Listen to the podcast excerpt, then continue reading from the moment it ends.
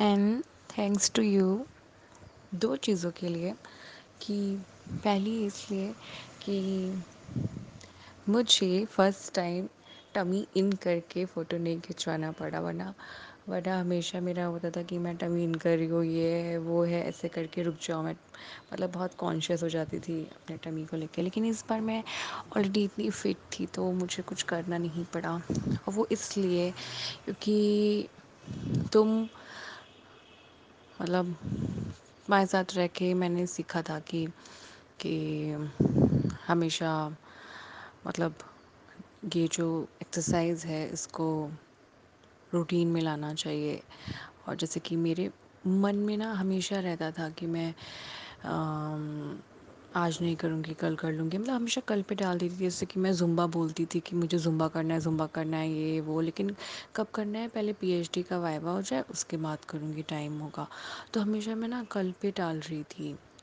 लेकिन अभी अ, मैंने ऐसा फ़ील किया कि मैं बहुत ही अवेयर हो गई हूँ कि नहीं कल पे नहीं डालना है एक्शन लेना है और करना है।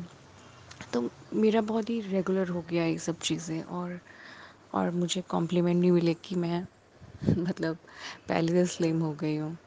तो और सेकंड इस चीज़ के लिए कि मैं मतलब चुप नहीं थी तब, जब मुझसे मेरे फैमिली वाले मतलब पेरेंट्स के अलावा जो फैमिली वाले हैं, वो लोग मुझे मैरिज के लिए ऐसे काउंसलिंग टाइप कर रहे थे।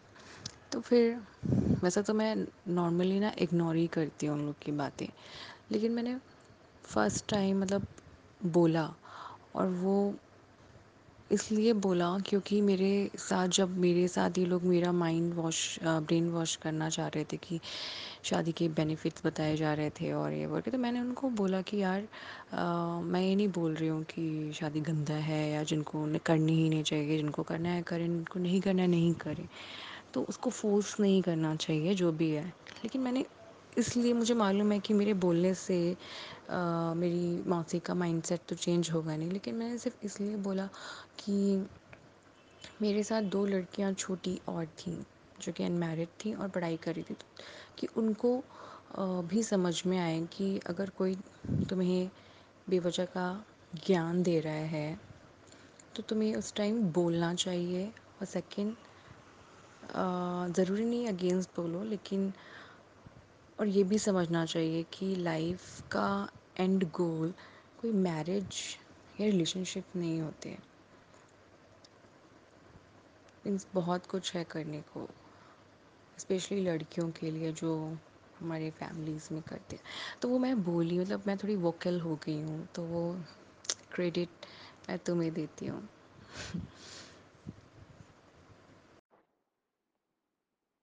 Hmm. Good. Nice to hear all that. अच्छा, some correction. मैंने तुमसे रूटीन शब्द का इस्तेमाल नहीं किया होगा। मैं ये नहीं कहूँगा कभी भी किसी को कि एक्सरसाइज़ को अपने रूटीन में लाओ। मैंने ये कहा है हमेशा एक्सरसाइज़ को अपनी लाइफ़स्टाइल का हिस्सा बनाओ। इसका अर्थ ये है कि चलते-फिरते रहो, दौड़ते-भागते रहो, खेलते-कूदते रहो, डांस करते रहो, बर्तन धो, अपने कपड़े धो, झाड़ू-पोछा लगाओ। कहीं जाना है तो वॉक करके चले जाओ, दौड़ के चले जाओ। 2, 3, 4 किलोमीटर तक तो दौड़ लगा के जॉग करते हुए चले जाओ। 10 किलोमीटर है तो वॉक करके चले जाओ, कान में पॉडकास्ट सुनते-सुनते। कैसे निकल जाएगा टाइम पता ही नहीं चलेगा। लाइफ़स्टाइल का मतलब ये हुआ। रूटीन का मतलब हुआ कि इतने बजे उठे और फिर हमें एक्सरसाइज़ करना ही करना है और फिर तो मैं ये मैं ये तो ऑब्वियस बात है, ये तो सब बोलते हैं। ये सही है, ठीक है। ये लेकिन मैं क्यों बोलूँ? सब बोल ही रहे हैं इस बात को। मैं कुछ हमेशा एक नई चीज़ बोल रहा होता हूँ लेकिन हो सकता है तुम या और भी बहुत लोग उसको अपने परसेप्शन से परसीव करेंगे but anyway even that could be beneficial sometimes.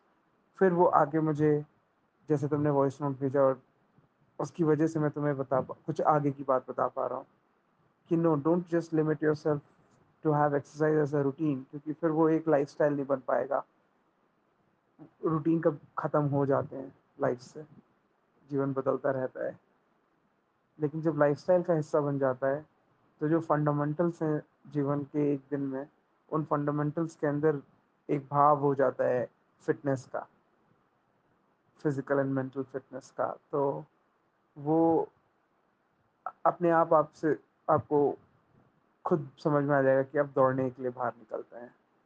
Let's go to the park and just do some running कभी मन करेगा कि स्कॉट्स कर लेते हैं।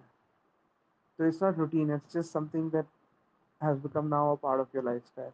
You have become more in touch with your body and you have mo- gotten more in touch with understanding the role of strength in your body. जो physical strength है उसका क्या काम है तुम्हारे डे टू डे एक्टिविटीज में तुम्हें कैसे एड करता है वो